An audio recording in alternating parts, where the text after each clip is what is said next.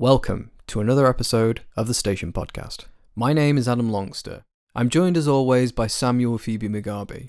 We both, as a station podcast, endeavour to look at films and media through a curious lens, picking out themes and concepts that we find interesting from them.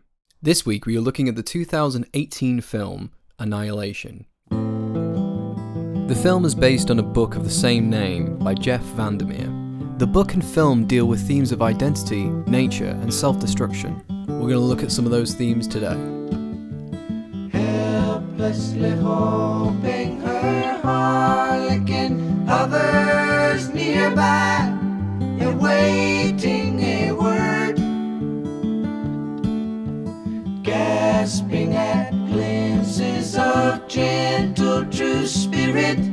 He runs, wishing he could fly,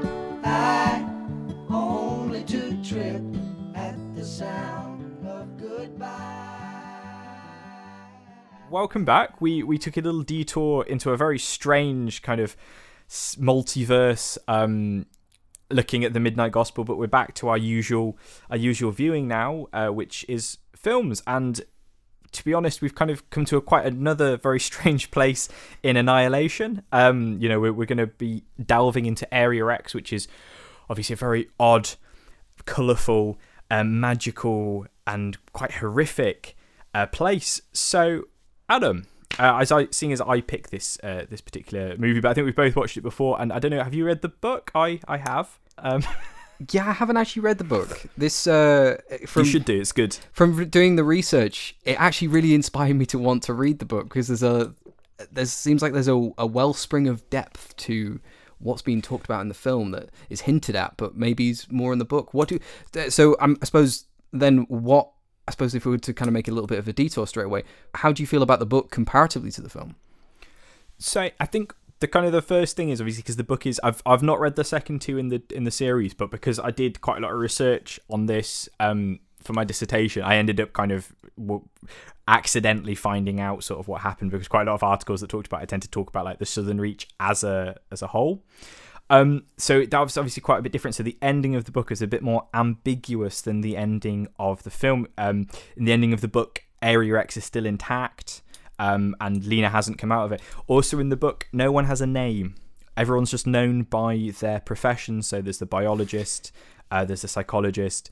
Um, so they're kind of they're just they're they're kind of not um, yeah they're not kind of referred to by their name, which is which is quite interesting. Um, and yeah, I think because it's all told like from a first person kind of internal monologue of uh, the biologist or Lena, um, you you do get a lot more of her kind of like thinking and uh, her musing about what kind of is happening in Area X, and it's maybe a bit more explicit, kind of what happens. Um, there's also a tower that they don't have in the film, which is in the book, which is quite an important part of it, where she breathes in some spores and starts to kind of feel the shimmer inside her, and or the, the kind of glow, as she calls it. Um, and yeah, just it, it, it is slightly different. With you don't necessarily get to see the animals that attack them. There isn't a bear. There's some there's some kind of creature that um, I think she sees very for a little bit, and it's kind of got kind of a human face on it. And there's this kind of thing called the crawler that's very Lovecraftian, and just um, whenever she tries to kind of see it, it's you you can't quite see where it is. It's just kind of shapes and colors, and um, you, you kind of as, as soon as you try and like analyze it and, and kind of work out what it is, it sort of changes and moves as if it's kind of um, getting away from you, I suppose. So there's quite there's quite a few differences. Well, you you mentioned a word there, kind of a the word of the day sort of thing with the Lovecraft, Lovecraftian, um, which I when I was researching this and and thinking about it really, it is kind of would you say cosmic horror in that sense? It is kind of the unnameable. Yeah, I think I, def- I mean, and yeah, this is what um what quite a lot in my uh sorry in my essay was about was about yeah it's it's kind of a continuation of the old weird which is Lovecraft. This is, Jeff Vandermeer kind of fits into the new weird um and it, it also talks a lot about like climate change. So I think he wrote Annihilation um and the other two in the Southern Reach series to do with sort of uh, climate change and Area X is kind of like metaphorical of of kind of climate change of this kind of thing that we're kind of watching and it's slowly kind of expanding and no one's really doing anything about it everyone's kind of just hoping that it, we'll be able to work it out but no one we're kind of just monitoring it and and whatnot I think there's this very big overarching um, theme of nature that comes in in Annihilation because that seems to be Mm. even if you look at the aesthetics of the film, it's hinting towards a lot of flowers, a lot of um, mutations and sort of cells, and you see that sort of that seems to be a very key uh, core element to it. Yeah, it reminded me quite a lot of Midsommar, like the kind of visuals of the flowers and stuff. It's that kind of really bright, almost like too bright Yeah, kind of definitely. color that that comes through. You know, it's like whoa, like wow, this is like you know, it's not something that you'd necessarily kind of see in nature. I think it's it's kind of heightened that kind of color palette. Yeah, I, I think definitely there's uh, you can see, I, I think almost to a hyper degree where you see the, the colors of the flowers. They're they're way too um, they're way too fluorescent. They're way too uh, they're, they're sort of blown out to a, a great degree. I, I think that lends to it being kind of the way that it is because it is very. There's a lot of. Uh, sort of strange visuals. There's a lot of iridescent colors that's used for the shimmer in this. I know in the book, it's it's not. There's no iridescent dome that coats the area X. It's it's more an ambiguous uh, like area that's been been taken over. Like even in the book, I think they have to cross the threshold, but when they do so, the psychologist um, Ventress.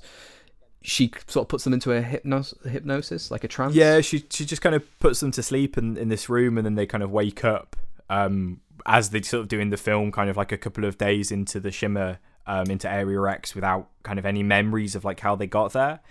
Um, but yeah, no, you never kind of see this kind of tangible barrier that is this is Area X. It's just there there is this kind of barrier um, at some point. At Area X, a cellular biology professor and army veteran Lena is questioned after returning as the sole survivor of an expedition to an anomalous zone known as the Shimmer. Three years prior to the Shimmer emerged from a meteor that landed inside a lighthouse on the coast of the southern United States and is gradually expanding its boundaries. Lena's husband Kane, a Green Beret, was part of an earlier expedition and reappears at home after a year of absence, unable to explain where he was or how he came back. Dr. Ventress shows Lena the Shimmer. Ventress prepares to lead a new scientific expedition into the Shimmer, consisting of Lena, physicist Josie, geomorphologist Cass, and paramedic Anya. On entering the Shimmer, the group awaken after suddenly falling unconscious. They find their communications and navigation equipment no longer functions.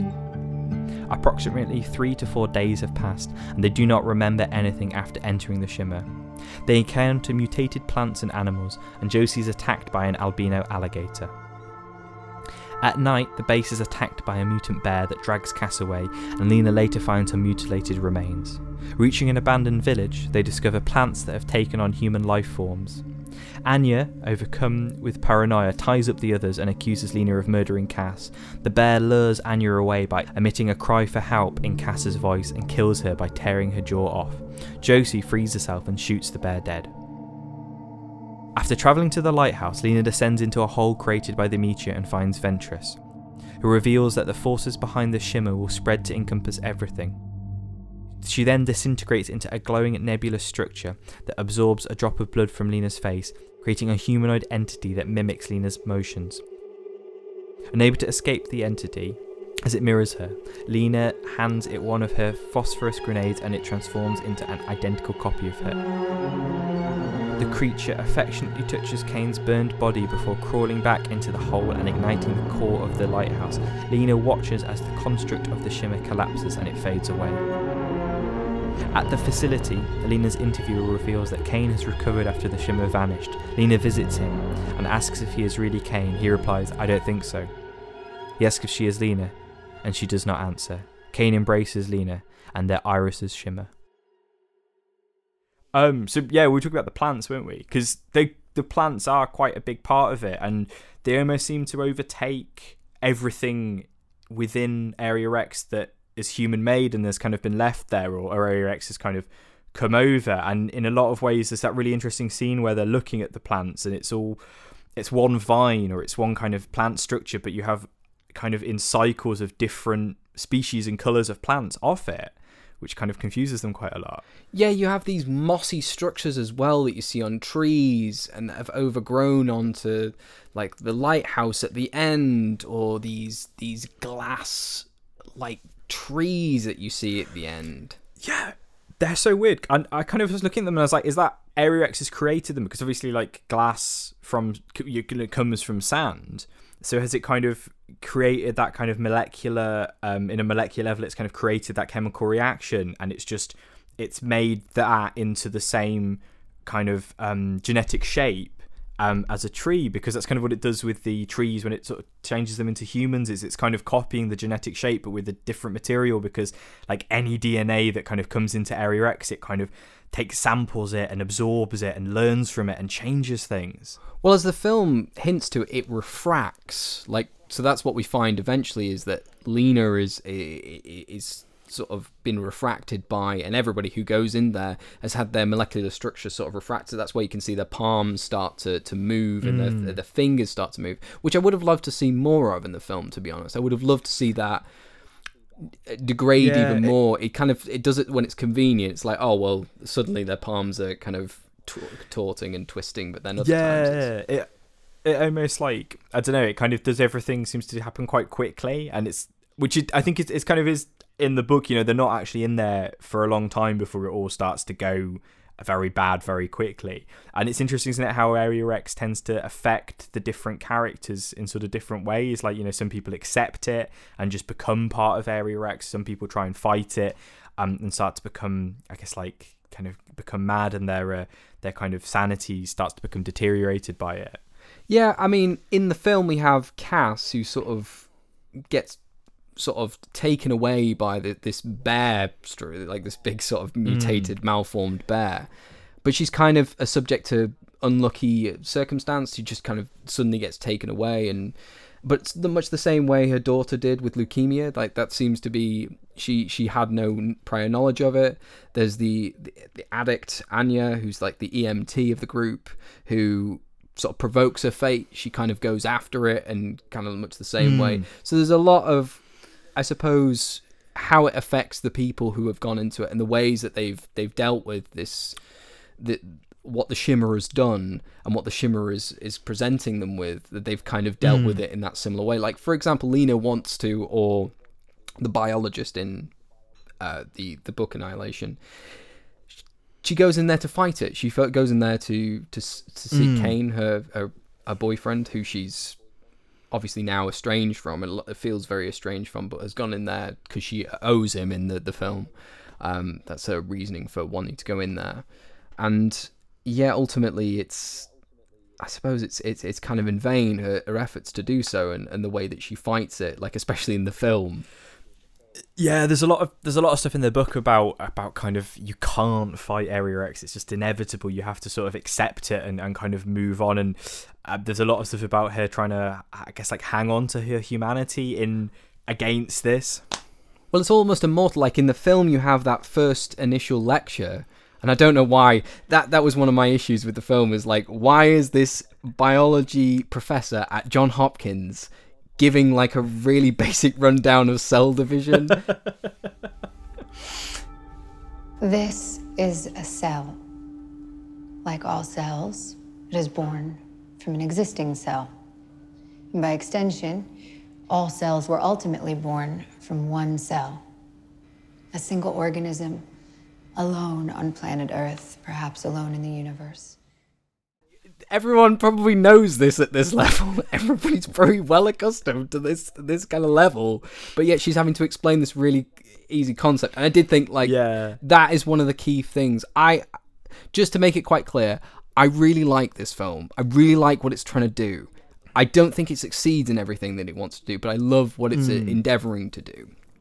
And I, I find it a very enjoyable experience. But there are things like that where it ex- it has to explain things. The the dialogue dialogue's a bit too expository. The script's not always fantastic, is it? And yeah, it's, it's like that. It's like, well, let's just plonk this bit of exposition right here at the beginning, even though this is like, you know, Bio 101 and, you know, these are university students. Like,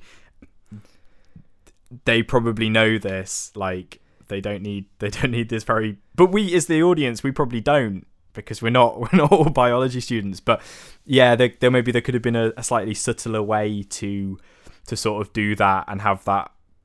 I don't know, like do you know, like if if they'd kind of had a, a similar thing, but but she's teaching like children maybe she's doing like some outreach work or something and she's explaining cell division to like to a classroom of students trying to to maybe like entice them to coming to john hopkins university and, and learning more about that that could have been a, a way to do it that's not quite as like yeah doesn't doesn't kind of fit as as much. But yeah the the dialogue i think is probably yeah if we're gonna like if we if i'm gonna gonna pick something that that kind of stood out to me is is perhaps not being quite as strong as the other aspects of the film is yeah some of the kind of dialogue is very sort of it just doesn't seem particularly well written and between the kind of group as they kind of go into area x there's some some some bits of it are you're just kind of a bit like that's not really how people speak but okay I think some of it doesn't. It didn't take me out the experience. Like some of it is important. Like when Cass is explaining about her daughter, and she said how she felt she died a second time because of it. I knew I, there was some kind of videos that I watched that where people picked it apart and said, "Oh, I can't believe she's having to explain that." I didn't personally think. I thought it really lent well to what was the the film is trying to say. Oh, that's or the general theme of Annihilation is trying to say. Um, but it is quite a metaphorical story in that sense, and it is. I suppose it's a bit more difficult of a subject matter to kind of comprehend if you, you know, because I, I think there is a lot of it's it's draped in kind of metaphor, and obviously the story is is is kind of a metaphor for what they're doing and the journey they're endeavoring to do. Mm. I suppose if you take it quite literal, like for example in the film when they're trying to go into Area X. Well, why are they sending small teams of people to go into this this area? Why don't they send like the whole cavalry, like the the entire army, to go in there? And why are these dysfunctional, you know, people who have volunteered to go in? Like, you know, they're they're, they're not they're clearly not right. These people, like Ventress, has got cancer, you know, and she's been vetting these people to go into into Area X. But and she's the she's the uh she's like actually the ceo she's like the head of of the southern reach which Yeah. i think you learn in in the books um in the kind of letter thing. And yeah she's she's kind of like I- has been studying it. And an interesting thing in in the books that they don't really touch on in the film is it's not actually been three years. In the books it's been it's been 30 years. Um but they this is i I think it's the 11th or 12th expedition that's gone in is this one but it's not actually in in the books it's they have been sending hundreds of expeditions in because there's an amazing scene in the lighthouse where she kind of goes below it and she finds hundreds of journals because they've all kind of asked to asked to keep journals going back for years and years and years of, of people sort of recording what's happened in Area X. So there's a, this kind of thing that it has been going for a while. because she actually finds Kane's journal in in the lighthouse, opposed to Yeah. actually finding it, him or his his corpse, which we see like this this burned sort of gnarled, um, like grenade flayed corpse. Kind of yeah, like phosphorus grenade. He's kind of he's kind of yeah burnt himself up, hasn't he? Or has he? Is it? It's kind of a bit ambiguous. Is that is that the real Kane or is that the the doppelganger? But we kind of assume that it is the real one. He has this very interesting piece of dialogue where he says he's kind of pondering and, and maybe pontificating on like and he's saying to the camera as he's, he's recording it this like last um this like last speech his last moment which he's decided to record and said uh were you me was i you? And then we see kane's doppelganger sort of walk out in front of the camera um kind of you know because it, doesn't really make sense. Like when he says that were you me? Were i was i you? And you we don't see kane we're like well, what does he talk what, what does he mean? Was i you? Was you him? Like he's sort of talking in sort of this philosophical kind of this philosophical way. I thought I was a man. I had a life. People call me Kane. But now I'm not so sure. If I wasn't Kane, what was I? Was I you? Were you me? My flesh moves like liquid. My mind is just cut loose. I can't bear it.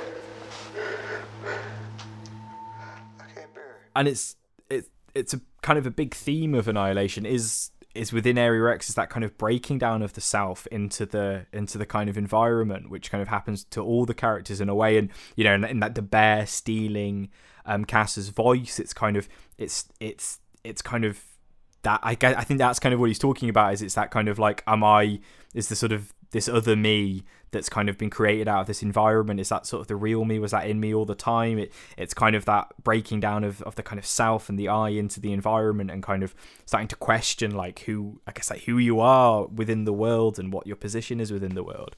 There's definitely a theme of questioning your identity and Hmm. how that's reflected through I think again because they've all experienced some personal trauma, especially sort of Lena and what provokes her and what consists of the story that leads her to be in there. This affair that she's having with a colleague Dan, which has obviously affected Kane, leading him to want to volunteer to go into Area X in the first place. Um, do you what do you think about that sort of nature of of, of kind of because I I do think the the book and this idea itself is is kind of dealing with the psychology of humans, like the psychology of I, I will say it's like maybe a sense of self destruction, like the sense of like losing yourself to mm. to an illness or it's like self annihilation isn't it really it's kind of I mean, obviously, Ventress, Ventress herself at the end, we see her sort of turn into this this mandible, like mandible like creature. Um, I don't know entity, and she's kind of she implodes. Really, she kind of uh, yeah and, and then becomes like the, the this kind of I don't know I, I I think I called it like a kind of like vegetal orb it's like this vegetal Yeah. sphere because it's it but it's it's kind of always it's like constantly in motion isn't it it's like it is motion it's kind of moving in on itself over and over with, with these kind of very bright vibrant colors and this kind of it's almost like a black hole in the center it kind of seems like it's like sucking in the kind of ma- matter around it almost and light and stuff well, it goes back to the same sense of indescribable. It, you you could we probably really diff- it'd be difficult to describe what exactly it is. Yeah, it's interesting, isn't it, with with these kind of books that are then because in a book you can just say that you can say this thing is indescribable. It is so out of the norm. It is so out of what we like. No, like Lovecraft did it a lot. You know, who'd, who'd describe geography that was that was kind of impossible. You know, angles that were acute and obtruse at the same time, and all these things that well. How are we supposed to do that visually when we're making a film? Because you can say that, and part of that is maybe what the the, the reader doesn't actually know what that's like because your your brain just can't imagine that, and that's kind of the the thing that it's going for. Um, but actually, when you come and make that into a film, if you do come and make something like that into a film, well, we can't just say that. We can't just have that those words pop up on the screen and the people go, "Oh, okay, I guess that's that," and then it goes on. You've got to show them something. Yeah, I think you've got to try and define it in some way, and I think that's their best uh, gathering of being able to define that. Again, it, it, this this shape or this entity, whatever it may be, ends up sort of replicating Lena from the the remnants of of Ventress, who again, like she sort of implodes and kind of she has this speech about um, that our minds will become fragmented and we will only become. I can't remember exactly what she said, but it's kind of the fact that we're kind of we're now dis- dissociating from who we were. We're now becoming this sort of dissimilar form, which happens a lot. Obviously, at the end, there's this big reveal that Lena is is not. She's now a part of the Shimmer. The, you know, she she's come back. We've seen her destroy or try to destroy this alien shape, um, or this alien creature that's assimilated her form. But then she comes back, and obviously she shows that she's got some of the shimmer in her. She's become part or Yeah, it's it's it's insider, isn't it? It's kind of like the the kind of outside of it has kind of become her, and it's yeah, it's the the big thing of it is this kind of breaking down of the environment and kind and and the self, and kind of like showing that that they're kind of the same, but it does it in quite a literal way. You know, like when they're looking at the DNA of um you know plants and stuff in area x you can see like human dna in them and it and sort of vice versa that the, the kind of plant dna starts to become part of of the kind of human kind of encroaching upon it yeah. That's how Josie ends up sort of her annihilation, as it were. She she ends up becoming a this sort of plant form. Or we we assume so because she's sort of growing these these plants out of where uh, uh, self self-inflicted scars were from like a self-harm um these kind of like plants we see start to emerge from a, her skin and then we see her walk off. Uh, she refers to it as like hexagon so, something like the hexagon structure of human I, I don't know what that quite is the the kind of yeah there's there is definitely you know it there's a big theme of like transformations i think in in area x which is is really interesting and, and kind of like plant plant transformations which is i mean that's something that if you go back into you know antiquity if you look at greek mythology and you know all those kind of ancient myths and folklore and, and stuff like that it's such a theme that humanity's been so interested in for such a long time. And we still are and you know in different contexts but it's you know there's people have been turning and been turned into trees for for centuries in in fiction. Um you know and i guess in like the bible as well um people get transformed into into various things which is potentially fiction or, or non-fiction depending on how you want to how you want to take it Well, there's definitely a genre of, of literature out there that deals with the author versus like nature, or a person versus man versus nature, as it would be. Um, uh, but there's lots of I, I think there's nice little subtle allusions to to kind of like the cycle of life as well, like how there's an Ouroboros tattoo that we see in the the camcorder clip that we originally see in when they they watch uh, Kane sort of flay one of his his his his friend's soldiers, and and he's kind of and some and we see like an it's very bolton ramsay bolton shit isn't it? Like it's pretty nasty. We see it's a- peeling off his stomach. There's a very, very hard detail to miss in that scene, obviously, because you're too interested in looking at this this sort of man being flayed with these these intestines like um, writhing around like a like snakes, um, which is a, a sort of amazing piece of you know it's an amazing scene to behold, like to to see that. I mean, it is very very odd and very creepy. Um, but yeah, there's this Or- Ouroboros tattoo that he has on his arm, um, this this soldier that's being flayed, and we see it start to emerge onto to Anya, uh, and then later actually Lena has it on her arm. She actually, uh, and we see it when she comes out of the shimmer, and it's it's kind of obviously the it says that it can replicate. Obviously, the, the shimmer can replicate shapes and forms and you know and replicate you know things like that.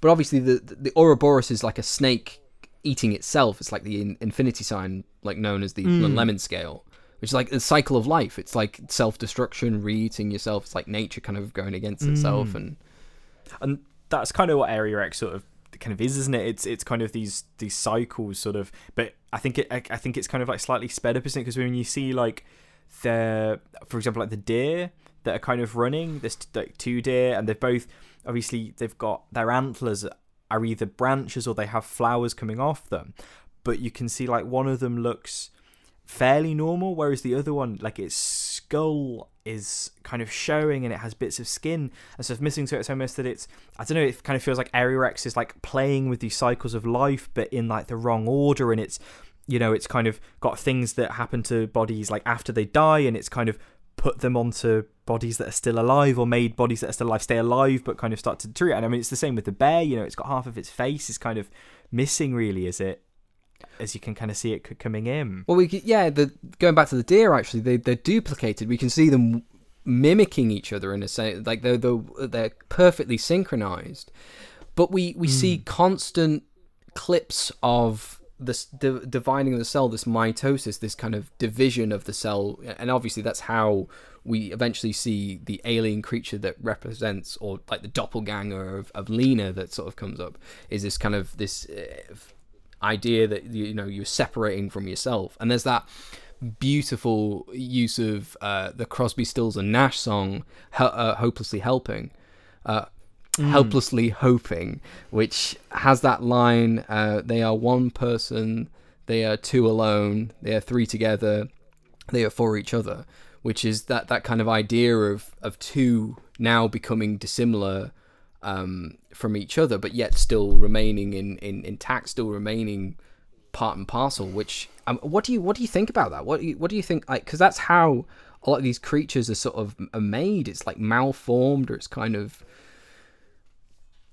divided up. or- I, I th- yeah, I think it is just that it's, I don't know, it almost feels like it's it's playing with what it can do with you know if, if you think of Area X as because what the kind of way that I see it and and think of Area X is that it's Area X isn't just like the landscape and the environment.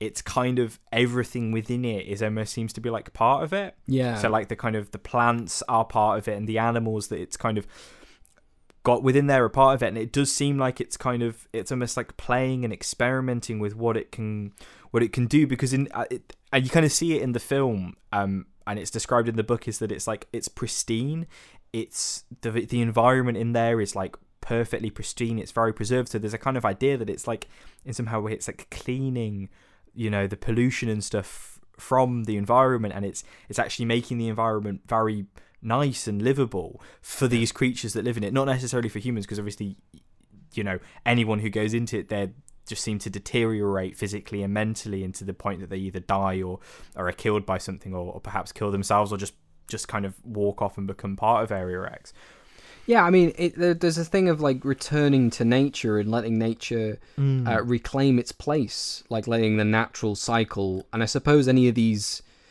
these events happen to these people. It, it's natural, like it's natural that a, a relationship deteriorates over time. It's natural that addiction leads to self destruction. It's natural that leukemia comes on. Like cancer, for example, cancer's talked about this, and there is a lot of uh, like if you saw this in a human, you'd call it a pathology. There's a, that's that's a great line. Like if you saw like that's when she, um, I think it, I think it's Josie who looks. Uh, no, no, it's um, it's Lena. She looks at the the flower that's obviously got these multi, um, multi-structural kind of flower that's got loads of different flowers on it. But you uh, under examination, you would call this a pathology, which a pathology is. It's like a sort of. It would be kind of like a disease or some kind of. Um, Yeah, it's like it's mutating the cells, isn't it? But it's it's got a very kind of it's like an idea of how it wants to mutate these cells to, to sort of change them to, to produce something, isn't it? It's yeah, it's interesting because it kind of it gives like it gives a bit of agency, I think, to the environment. Like it it does feel like there's some kind of entity um like alien entity that's kind of come from from this meteor that is just so different to humanity and and our way of being in the world and experiencing the world that we can't quite understand what it's doing. But we do get the idea that it, there there is some kind of thought process behind what it's doing. It, it has some kind of idea of where it wants to take this environment and what it wants to do to the environment and what it's going to do when when things come into the environment how it how it's going to defend itself or or kind of incorporate them Yeah, I mean, again, it's it's. I suppose again, it's a great analogy to to life and how you can be changed by a circumstance. Again, how the only two people that have come back from Area X in the film are are, are ultimately changed by the the circumstance. They've they they're now two hmm. different people. They are because again, there's that scene at the end where she asks, she says, "You're not Kane, are you?"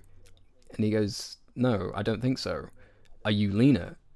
and there's that kind of thing of well you you're not. You you've come back different. You're you're no longer the person as you say you kind of melt into the environment. You get changed by the environment. It takes its place. But uh, again I, I think that what do you think of that theme of it being because I don't know if that I obviously think that that was the the intention of the book is to show because obviously in the book I think it goes a bit more into like Lena's um, it's it's kind of a personal exploration of her and her failings and like you know a relationship and like you know her as a biologist. It kind of goes into that deep depths of you know her soul really in that Yeah. sense. What do you what do you think about that? do you, about it kind of what it does about the sort of So yeah, like, like change changing the self sort of yeah, like as, as I say, as a sort of personal exploration of of like deterioration or of of kind of like depression or di- you know disease or how like you know things kind of I, th- I think it's it's slightly different in the book um, because I think in the film there's more of a, a focus like on the characters is is people is like individual per, you know personalities whereas in in the book you know they are very much like you know they're, they're not even named. They're- obviously they're important but it it if memory serves it just definitely doesn't quite go into their backstories quite as much apart from apart from Lena's but it, it's kind of more generally about I think like the human self not necessarily like deteriorating but becoming closer to the environment and, and kind of those barriers breaking down. But it's it it's kind of what the consequences of that are depending on the reaction of the person. And, and in the in the book whereas kind of in in the film as well like Lena kind of manages to get through it without going mad or without you know kind of succumbing to it or, or just becoming part of area X she kind of manages to get out of it with some kind of sense of herself intact but also with with some bit of Area X within here, like that barrier has been kind of broken, and she's kind of got the shimmer in her eye, and she's sort of changed by it. this is very similar to an, another film, and I do think it actually takes inspiration enough to make some choices very similar to it, which is the 1979 film Andrei Tarkovsky film uh, Stalker, which has a very similar similar area, being that uh, the zone of alienation. Which we see a very similar transition in the beginning of this film. We see the muted color palette. It's not it's not as as vibrant. It's not as colorful. But then when we see them go into Area X, obviously there's a there's a flurry of colors. There's it's beautiful, wonderful. Um, in the same same sense that happens in in Stalker, you get the original, which is a really disgusting kind of like yellowish kind of uh, blackish kind of. It's supposed to be black and white, but kind of devoid of color. It's a kind of very um, like very kind of dreary world that they come from, and then into the, the they turn return into nature, as it were, uh, and it's it's you know it, it's overcome like in the very same sense that nature has reclaimed its place. There's like tanks that are are, are encrusted with these the these kind of bits of vines or whatever, like you know. So I, I think there is um I mean obviously the two are very much going different things like we've talked about the Jeff Vandermeer book which I think is going towards sort of nature like nature reclaiming its place but then when you compare that to what Stalker is adapted from which is Roadside Picnic which is sort of critiques of the Soviet Union maybe similar ideas of it's a like a, a a hero's journey into like an inward journey like the the Cupid and uh, Psyche sort of going into the underworld. Like in this, she's kind of cl- reclaiming, trying to go back for Kane, like a, a sort of love, um, kind of a journey into the self.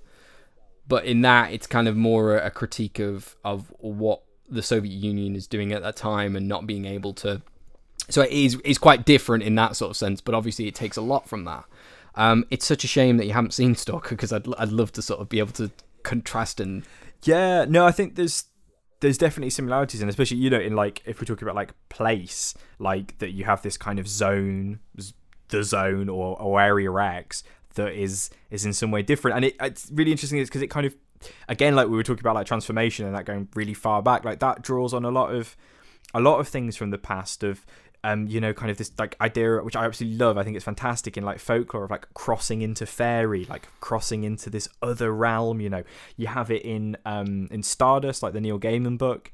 Um, you know, they you kind of just go over this wall, and then you're kind of just in this magical world, and it's this just very kind of odd sort of barrier that that kind of yeah then you- you're in this kind of this other other area um and i think this yeah i think there's something very always very interesting about that and about how everything works so differently acro- across a very small kind of space Well, it goes back to that idea of a hero with a thousand faces, like the literal crossing of the threshold. In the film, we see them cross that threshold into the shimmer, where again, the shimmer is this kind of iridescent wall layer that they kind of just they have to walk through, uh, and that kind of embarks them on this journey. Again, there's like you could say a hero with a thousand faces has its place in this film because you have a fellowship of people. There's a there's a reason, a need to kind of go in, but Lena doesn't come out as a reformed character.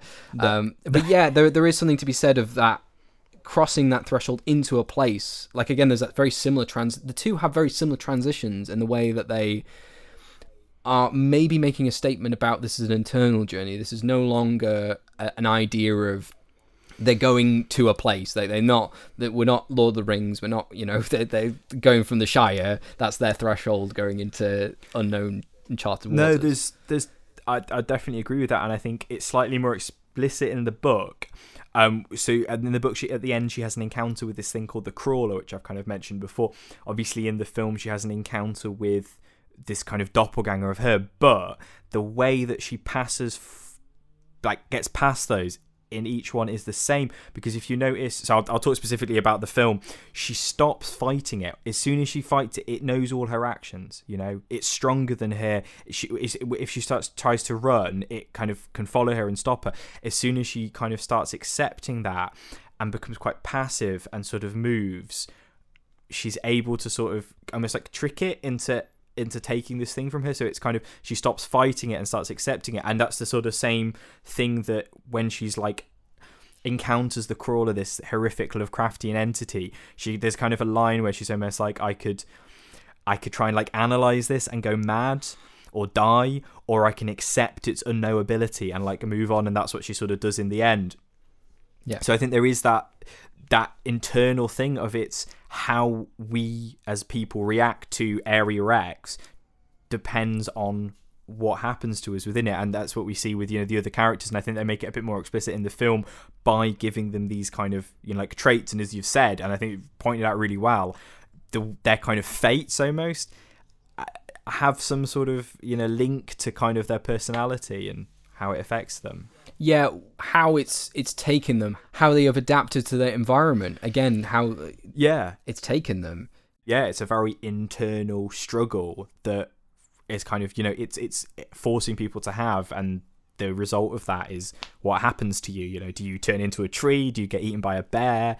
Um, do you kind of manage to in some way sort of escape but but carry a bit of area x with you or do you get your stomach cut open as it rives around you know? Who, what, what happens? Who knows? Yeah.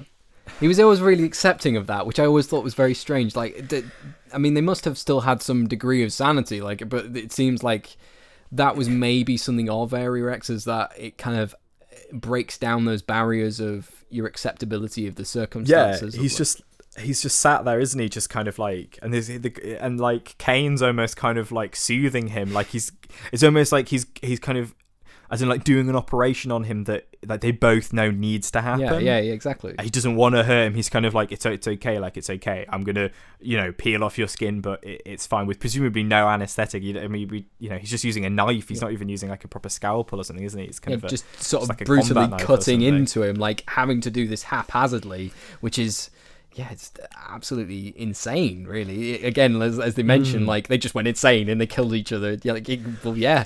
I mean, it yeah, does look like yeah, and you get when she's like reading through the journals in the book, you get all these the kind of things that happen to all the different uh, like uh, expeditions. Like I think some fought each other, some got attacked by creatures out of the sea, and she talks a lot about Area X going through these cycles. Um, as the crawler basically goes down this tower writing words on the wall in in bioorganisms and she and it, kind of an idea that when it gets to the bottom uh, it triggers like a series of events which is uh, things coming out of the sea and attacking whatever's on the land and then all these other stuff happens and then it kind of repeats the the kind of cycle so as, as we've kind of mentioned yeah there's you get that more in the book that it is just this kind of repeated cycle that's going again and again and, and sort of slowly expanding out Yeah. I do like those comparison or those comparisons between the book and the film because there seems to be a lot again a lot more of depth, a lot more of I suppose contemplation because again it's very difficult to define like a cosmic it's- horror like a like that that what in the book what is the crawler? What what does it define as? Because you, you were saying it you, she couldn't define it she couldn't Yeah, the- analyze it the only kind of really sort of tangible, concrete bit of evidence is she's there's a picture in the lighthouse of the lighthouse keeper, um, and she recognizes his face is kind of trapped within the crawler. I think it's this kind of jelly, kind of its body is kind of made out of jelly, and and this human is sort of trapped inside it. Um, but yeah, apart from that, it's it's almost like it's kind of you can only see it on the at the corner of your vision. It, it doesn't, it, or or it's too it, it becomes too big for you to like kind of see. The kind of way that it's described is definitely it's not something that you know if you're kind of like right, how on earth do we CGI that? Um, what do we do? Like, I can see why they've made they maybe cut cut it out of the out of the book because it's something. Uh, sorry, out of the film because it's definitely something you could do in a book format works perfectly. But once you're trying to translate that onto onto the screen, mm, well this you is know, this is maybe replacing that. This is where I feel like the the film lacked a bit of imagination because we see we see a couple of creatures or a couple of iterations of how Area X affects things. We, we see the first thing like we encounter as like a, a kind of a threat or a hazard is the the alligator when they go when they're wading through the swamp. I thought that was like personally it's very unimaginative to like have an alligator. Like what could you do? How could you not show that in a more creative way? Could you like one of the things that brought to mind was like the thing, like the way that that creature assimilates and and mutates things like that's a more apt way of doing it. like i would imagine like later we see the bear and it's kind of this skull i would imagine more of of that because how does it understand you know structure and you know it wouldn't be able to Yeah. perfectly replicate things there's like they don't there's dolphins in the book and there's like this um this kind of creature that they hear howling at night and i think she she runs she ends up running away from it but you don't really get a good look at it. But i think it's got like a there's a kind of a lot of implications of the animals in the book in area x. They have like human eyes or human faces. Right or, or they kind of look and, and look familiar or look similar to kind of like to pictures to pictures of people or she, you, she kind of recognizes them. Um but yeah But it seems to go on that, like, yeah, like it seems to go on more of like what people's memories are. Like, for example, in the in the film, we see Lena's home actually is replicated in Area X. Like, with it's one of the places they they take refuge in and go to. Mm. Yeah, it's it's interesting, isn't it? I think it's it's just yeah, it's like a strange I think between kind of like the book and, and that and kind of what what they've kept and what they've changed and it's I mean it's always the same, isn't it, with when anything's like adapted and but I think like pace wise, like the kind of the time frame that it that it you know because it's only like a few days, I think that works really well. Um, a lot of the time in films, like you know, if, if it's if it's just kind of like a very short period of time, because then you can really get into the details of it. But I think it definitely does, yeah, like lose some of the kind of cosmic horror of the book because that's just something that's really hard to translate to film. I think because it it does rely a lot on you as a writer being able to to kind of keep your reader in the dark to these things that that the human mind just can't comprehend. And I think you know, like, um, 2001 Space Odyssey tries to do it at the end, you know, with this kind of really weird sequence, um, you know, as he's kind of changing, like floating through space. Um, that to me kind of feels like similar, but it's still you've got to show them something, don't you? Even in that, it's weird. Well, one film that came to mind that I haven't actually seen, but I've seen loads of little clips and snippets from is Arrival. That seems to have these these creatures that kind of uh, are like this word, like they sh- make shapes and forms, and they have their own language. I felt like that was a really appropriate way of doing it. It looks like that's a really imaginative way of being able to to display it. I, I just think the ways that they went about in, in some parts of this, like for example, the alien at the end, that it looked it looked it looked shit. I will i will say that. It didn't it didn't look good. Like I, I when i saw those bits i loved again i loved in concept like when when we see it actually sort of assimilate lena when we see her her shape of face. Great fantastic. That looks amazing. That looks really good the way that it kind of g- gradually forms. Like that looks really really hmm. cosmically horrific. The actual alien itself is like this this skin suit sort of iridescent like it, it looks really Yeah, it looks bad it's kind of and it's weird isn't it? Because it's it kind of it's almost like at the start it, you can kind of see you know maybe like her belt of her like combat trousers on it or like the pockets hmm. in, in the creature it almost looks like it's kind of starting to to kind of replicate her clothes but then it doesn't change until it very quickly changes and i thought yeah like you could have had that happen very gradually we could start seeing it become more and more like her yeah and and not just be this weird. Gr- maybe they I don't know. Maybe they're like spunked the the CGI budget on like the alligator and That's what- couldn't do it. but they could like easily like the bear scene for example that some parts of that if you just done more practical effects with it if you just like for example they had a perfect excuse they had the dark they could have just showed some of the shots and just been a bit more tactful with we don't clearly have the budget like the amazing budget to get loads of these cgi things looking exactly correct hmm. But you know let's maybe try you know, uh, you know to hide them a little bit because obviously in other yeah, films like just jaws it up. You know, we just we just see the bit of the bear. We see its you know its its dorsal fin, its its its spike. You know, we don't have to see the whole thing for the whole film. But that's what like just- H.P. Lovecraft seemed to understand very very well about even his writing was you you can't really if you you leave something indefinable much like the the the thing in the thing you know it's hmm. constantly shifting. You never have a, a you know it's never solid it's only mimicking its shapes. If you give it shape and form and start saying this is what it is this is what it can do you're kind of limiting it. You're kind of saying well Yeah. there's no fathom and that led when you when you you're looking at cosmic horror it, it's kind of like it's like a massive turn off. It's like oh well that's it you know as soon as you define it, it becomes concrete, doesn't it? And it can, it, as soon as, as if it's not defined, the kind of the horror that it can bring and the possibilities of what it can do are almost endless. And if you sort of think about that, it's terrifying. Whereas, you know, if we see a bear, well, we know what a bear can do. It's, Yeah. You know, it can kill us, yeah. But we've got, you know, we've got kind of like a, a set of rules, and I think that's one of the big things of cosmic horror, isn't it? Is it's like, you know, it's not. Well, vampires are quite horrific, but we we know vampires. We've got, you know, years of lore about vampires and things. We know what they do. We know their weaknesses. Whereas, you know, like, well, what do we do to a Cthulhu? Well, we don't know. We've not got any reference. You know, there's maybe scraps of knowledge, but it's it's some it's unknowable. You you'll just go mad by by even seeing it. Like it's it's it's that kind of like intangibility I think that brings a lot of the horror and the the film possibly loses a little bit by having the animals and the kind of threats as being animals opposed to these kind of amorphous um eldritch kind of entities that are kind of hinted at more in the book. we we've become so familiar with vampires that we even there was a period where we wanted to sleep with vampires. We became that accustomed to the idea. Yeah, like I think if you make something sexy, it's no longer terrifying, is it? like, Yeah. you know, like it, the moment Cthulhu becomes sexy, it's it's no longer terrifying, and I think there know. probably are some Rule Thirty Four uh, images of. Uh, of Cthulhu, I, I mean, I do think Cthulhu has a shape, but some of the some of the a lot of eldritch kind of creatures in in um, or the, the kind of elder ones in uh, H.P. Lovecraft are indefinable. You could again, like you would go mad, like you were playing a D and D game and you saw um, one of these creatures, you would lose all sanity. You would just go absolutely insane. You would you would have no no basis. So I, I do think some in some ways when you do see some of these creatures, when you do see, you know, whatever it is, I really liked about the bear that it replicated Cass's voice because I thought that was that made it really inhuman. It made it us like very.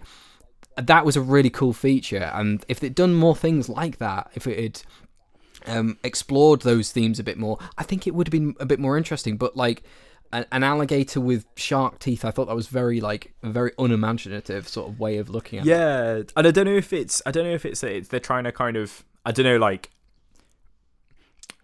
not give everything away at It once. If sort that of sort of ease you makes into sense. the like, concept. Yeah, ease you into it. But it does, yeah. It is. You're just kind of like we're just. It's just an albino alligator, yeah. and then they kind of open up its mouth, and it's got these rows and rows of kind of cyclical teeth, and you're kind of like, okay, well, you know, that's odd. It's interesting. Um, you know, and they like manage to kill it really easily. They kind of just shoot it a few times, and it, it sort of dies. yeah.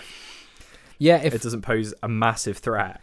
yeah, if it had been sort of more like there, there was something, if they'd embraced that sense of nature in it, embraced like these how how you know because they can't obviously replicate things. As you say later, it doesn't replicate the deer perfectly. It's not you know there's these weird. I just would have loved to see that. Me personally, being you know the person I am, hmm. I want to see stuff that's weird. I want to see stuff that's really strange and because the plants like i got that the kind of plants have this all the, all the plants and all the fungi and algae that's sort of growing in there just has this weird kind of feelings and even like the light like there's this kind of rainbow sort of light that seems to kind of be in the background and the kind of um you know like filters and stuff that are on everything everything has this just amazingly weird like eerie dreamlike kind of feel to it which i thought really adds to the kind of uh, strangeness of, of the you you are in area x now area x is this weird place but then oh there's an alligator and it's it's albino albino. Well you know that's a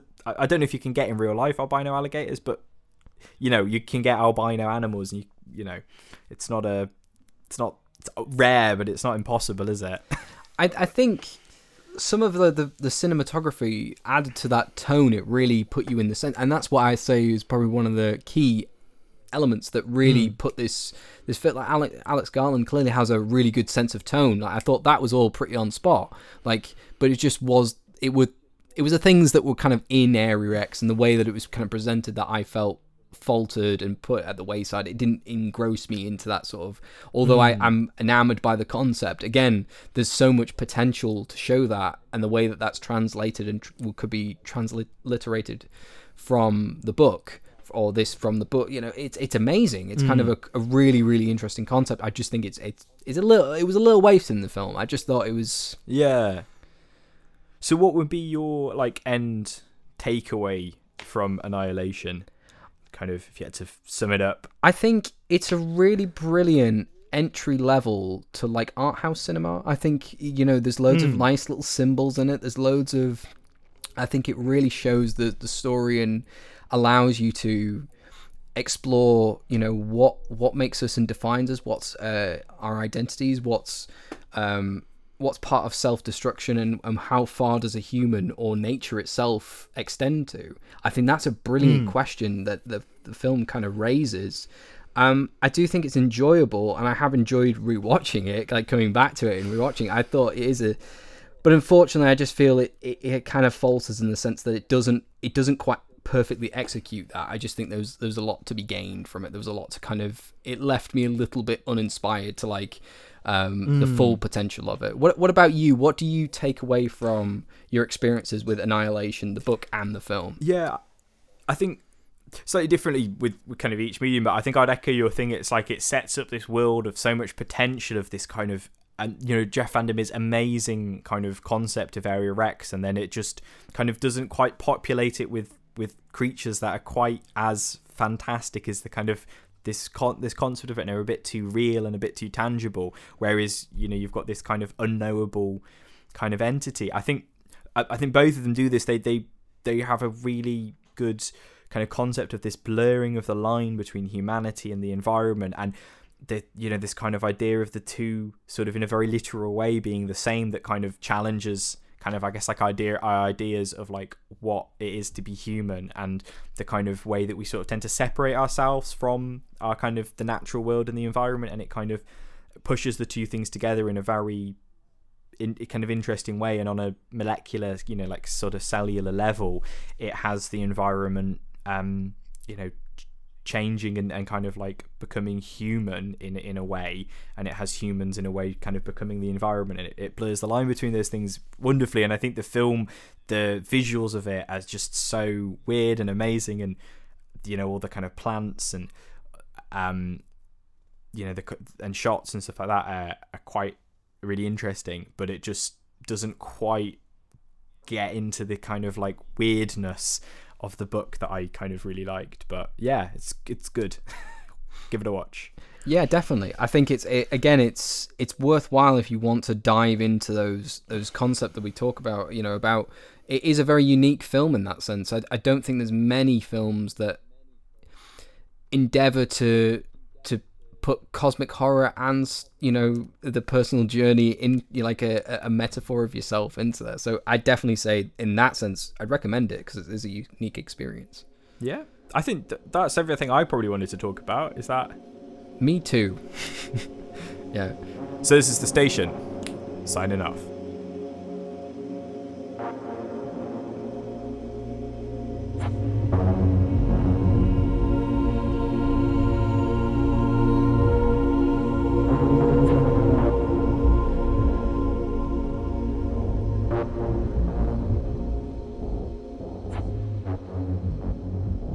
Thank you for joining us on another episode of the Station Podcast. If you have any thoughts about the film or what we've discussed today, please be sure to let us know at our Facebook and Instagram, as well as if you want to keep up to date with what we post and our schedules. Thank you.